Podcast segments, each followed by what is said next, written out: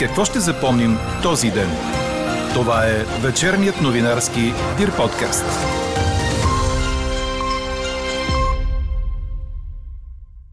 С предложението да се подпише споразумение с програма на правителството, системните партии на елегантен език отправят тежко послание към мандатоносителя или че съществуващото коалиционно споразумение не се спазва или че се смятат за измамени.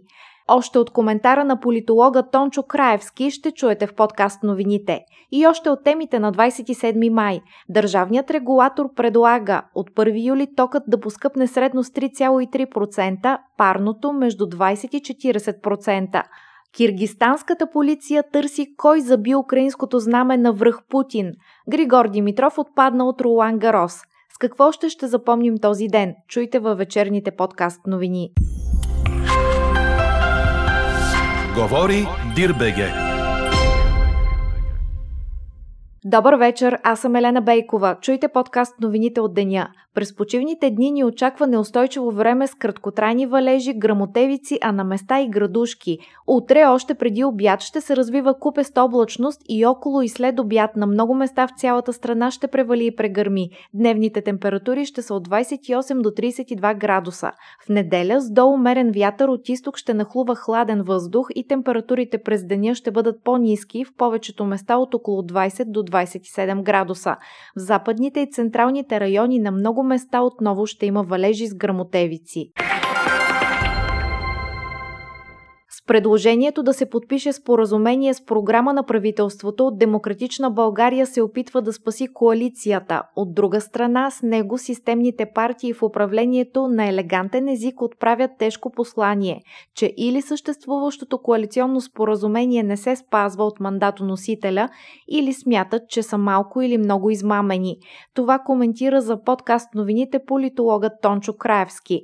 Както знаем, предложението за такова допълнително споразумение дойде от Демократична България и се подкрепя от БСП. В момента предложението да има програма а, или допълнение, или както ще да го, да го наричаме, това означава, че се поставя на масата въпроса те вече да станат коалиции в пълноценния смисъл на думата а не сбор от субекти, които всеки един от тях по-отделно се е договорил с продължаване промяната и които имат някакъв ограничен набор от неща, които са им позволени и всичко останало по подразбиране е дискреция на мандатоносителя.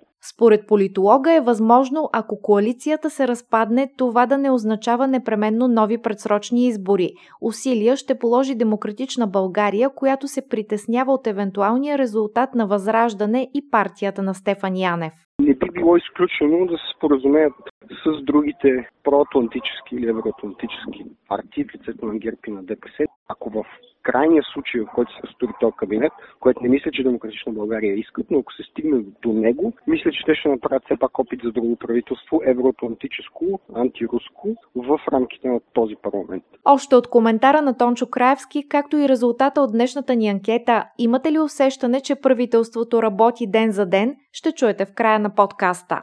А часове преди коалиционния съвет по темата за отношенията между България и Северна Македония, лидерът на Възраждане Костадин Костадинов обяви, че партията разполага с информация, според която правителството в лицето на премиера Кирил Петков е подготвило решение за пускане на Северна Македония към преговори за еврочленство. Според Костадинов това решение ще бъде оповестено до дни, а от Възраждане изпращат писмо до Петков, в което го питат вярно ли е това. Така или иначе истината не може да остане скрита. В рамките на следващите, пак казвам, няколко дни, може би до седмица, най-много 10, ще стане ясно и известно какви точно са плановете и ходовете на българския министр-председател, пак повтарям, не на цялото правителство. С оглед на това, че вътре все по-силни стават и отчетливи и видими разломните линии между отделните лагери и лобита вътре в правителството. Съответно, разбира се, излишно е да казвам, че ако това бъде потвърдено, ние от Възраждане няма да го оставим без последици. Средно с 3,3% да се вдигне цената на тока за битовите потребители от 1 юли, предлага Комисията за енергийно и водно регулиране, става ясно от съобщение на държавния регулатор. За клиентите на Електрохолд, по-познато като ЧЕС, се залага увеличение на цената с 2,39%, за EVN България електроснабдяване с 3,46%, за клиентите на Енергопро с 4,56%. Ако бъдат приети така предложените нови цени, те ще въжат до края на юни до година. За парното се предлага различен ръст в цената за отделните топлофикации, като за най-многобройните потребители, софийските, предложената цена е с 39% по-висока. С 23% може да се вдигне цената на парното в Пловдив, ако се одобри предложението на енергийния регулатор. За Варна се предлага увеличение с 31%. Като основни причини за това се посочват четирикратно увеличените цени на природния газ и двойния ръст на въглеродните емисии. Окончателното решение за новите цени на тока и парното ще бъде взето на 1 юли. С между 15 и 20% са се повишили цените на основни храни и напитки по българското Черноморие в сравнение с миналата година. За това съобщават ресторантьори преди началото на летния сезон. Според прогнозите е възможно поскъпването да е и по-голямо заради инфлацията, скъпия ток и продуктите. Може ли това да промени плановете ни за лятна почивка? По темата работи Елза Тодорова. Най-поръчваното от туристите ястие, пържена цаца, на морето тази година може да се намери както за 3 лева, така и за 10. Порция пържени картофи средно 5 лева, наливната бира 3. По-драстичен скок се наблюдава в цените на север от Бургас, където за шопска салата може да се разделите с между 12 и 18 лева. В луксозен ресторант в Свети Влас зелена салата с крутони и шунка достига до рекордните 35 лева. Списъкът с шокиращи цени може да продължи дълго, като кафе от 3,50 до 5 лева или безалкохолно за 7. Ресторантьорите обаче казват, че са поставени в ситуация, в която не могат да си позволят да губят клиенти, но трябва да наваксат и покачването на собствените си разходи за доставки, гориво, електричество и заплати на персонала. За сравнение дават сметките си за ток, които са станали три пъти по-високи, отколкото миналото лято. Дали българските клиенти и туристи ще се откажат да почиват народното Черноморие тази година заради покачващите се цени? Ето какво показа анкетата ни. О, да, категорично, защото той горива, и пътуване, и настаняване, и храна става доста сложно. Дали се променят моите планове заради поскъпналите цени? Не, не се променят моите планове, защото почивката е важно нещо. Бих заложила на по-ефтина почивка заради поскъпналите цени, но не бих се лишила от нея. Плановете ми за лятната почивка няма да се променят, но със сигурност единственото, за което може да се окаже влияние, това е продължителността на самата почивка, независимо дали ще избера море, планина.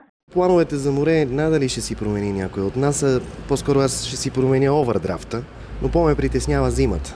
Иначе душата и децата не питат колко са високи цените и си искат море, просто ще бъде вероятно по-ефтинко и ще е на кредит. На фона на поскъпването на всичко, правителството одобри по-високи стипендии за докторантите у нас. От 1 април стипендията се увеличава с 50% и младите хора вече ще получават по 750 лева месечно. Като причина за увеличението от Министерството на образованието посочват растящите разходи за издръжка, както и нуждата докторантите да се фокусират върху обучението си, за да постигнат по-добри резултати. Какво не се случи днес?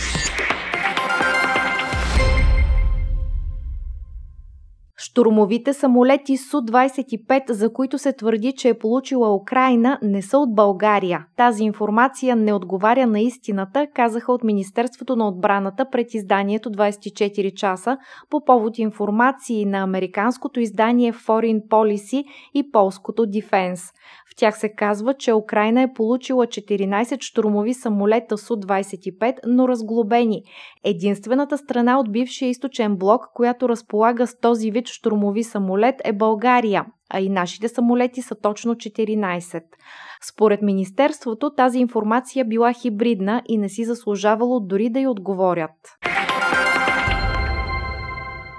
Правителството одобри план за въвеждане на еврото. Заложеният срок за това е 1 януари 2024 година. Вице-премьерът Асен Василев обясни пред журналисти, че това е оперативният план, който дава ясни срокове и задачи към банките, платежните и държавните институции, как точно да се въведе еврото, как ще става превалутирането, обръщането на депозити и заеми.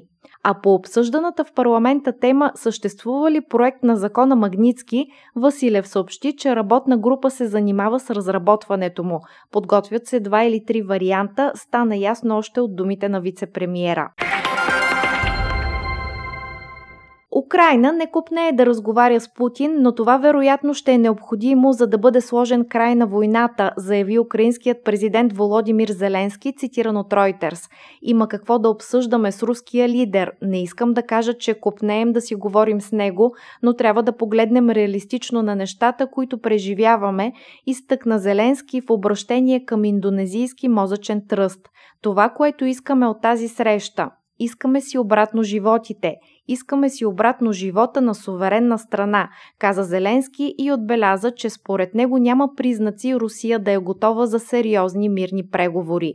Междувременно полицията в Киргистан съобщи, че разследва появата на украинско знаме на връх, кръстен на Владимир Путин, предаде Франс Прес.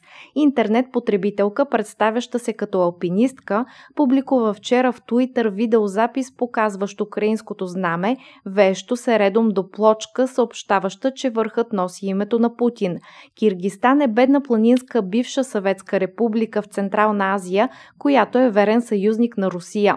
Киргистанското общество обаче изглежда е разделено по въпроса за войната в Украина, като от нейното начало бяха проведени няколко малки демонстрации за и против руската инвазия, отбелязва агенцията и допълва, че Русия има военна база в страната. Четете още в Дирбеге! Григор Димитров изигра може би най-слабия си матч на червени кортове през сезона и отпадна в третия кръг на Ролан Гарос, предаде Корнер. Българинът отстъпи на аржентинеца Диего Шварцман с 3-6, 1-6, 2-6 след 2 часа и 17 минути игра и се лиши от възможността да срещне Новак Джокович в осми на финалите.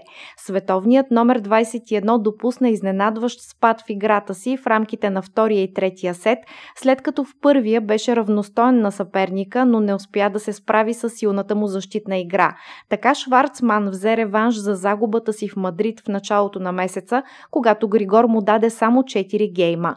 Григор продължава да има само едно класиране на осмина финал на Ролан Гарос от 2011 година насам, когато започнаха поредните му участия в основната схема. Чухте вечерния новинарски Дир подкаст. Подробно по темите в подкаста четете в Дирбеге. Какво ни впечатли преди малко?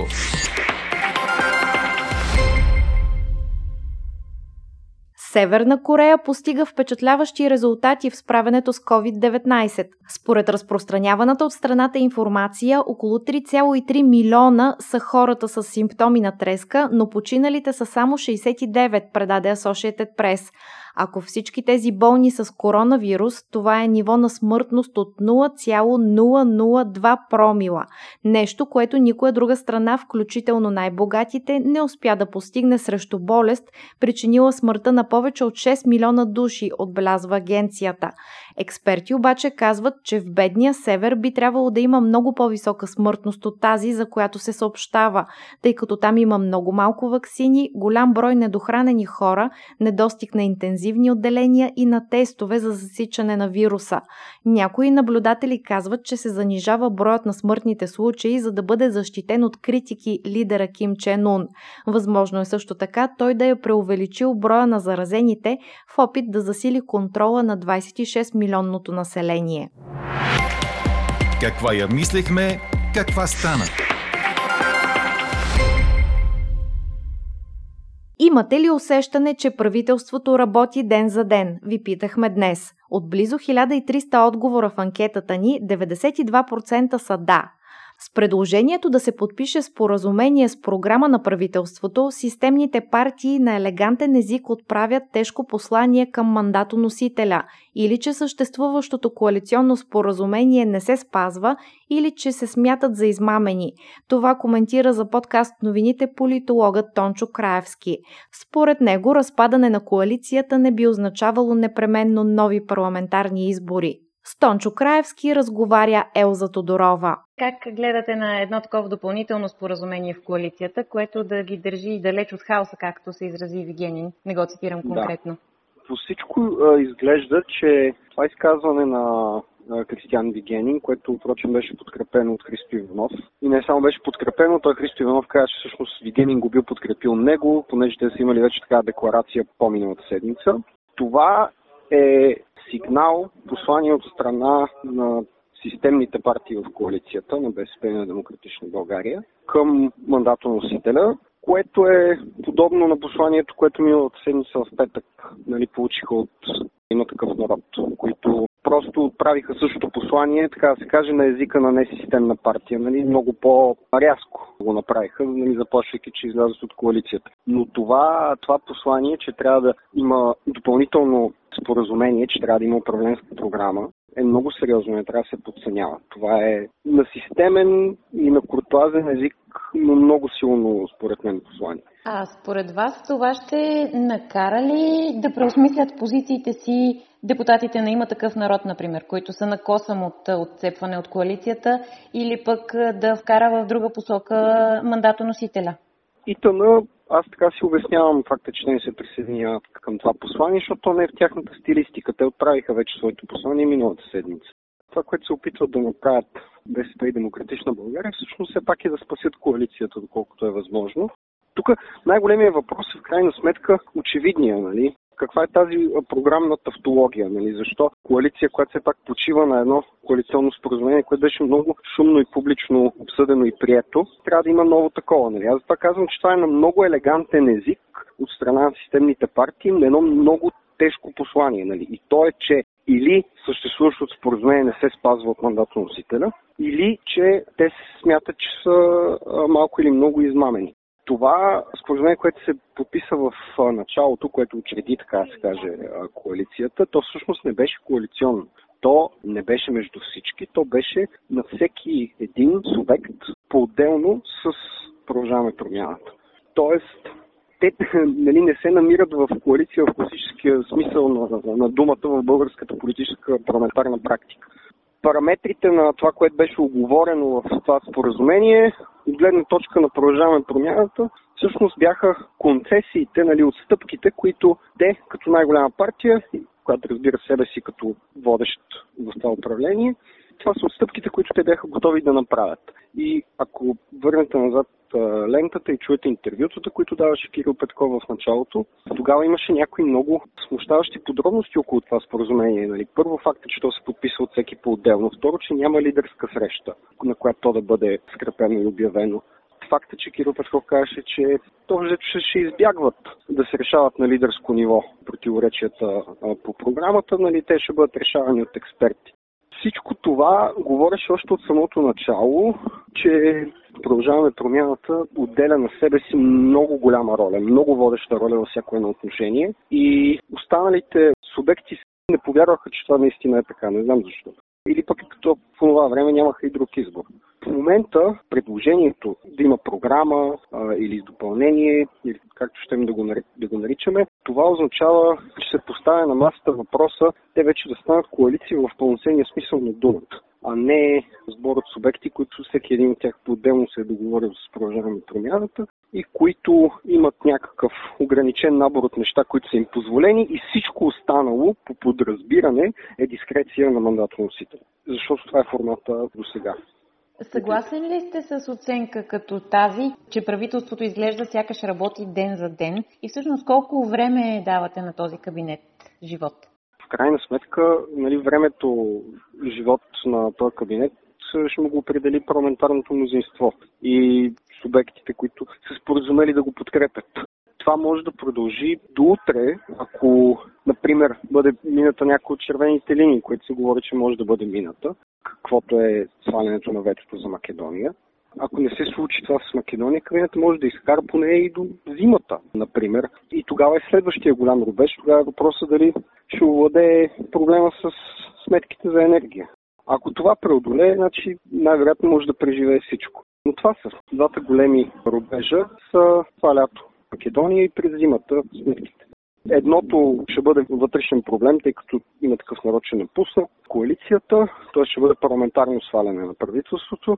Ако има много голяма криза с цените на, на, на енергията и стане непосилно хората да се отопляват през зимата, тогава ще бъде свален нали, най-вероятно с някакъв външен натиск. Нали, ще наблюдаваме протести.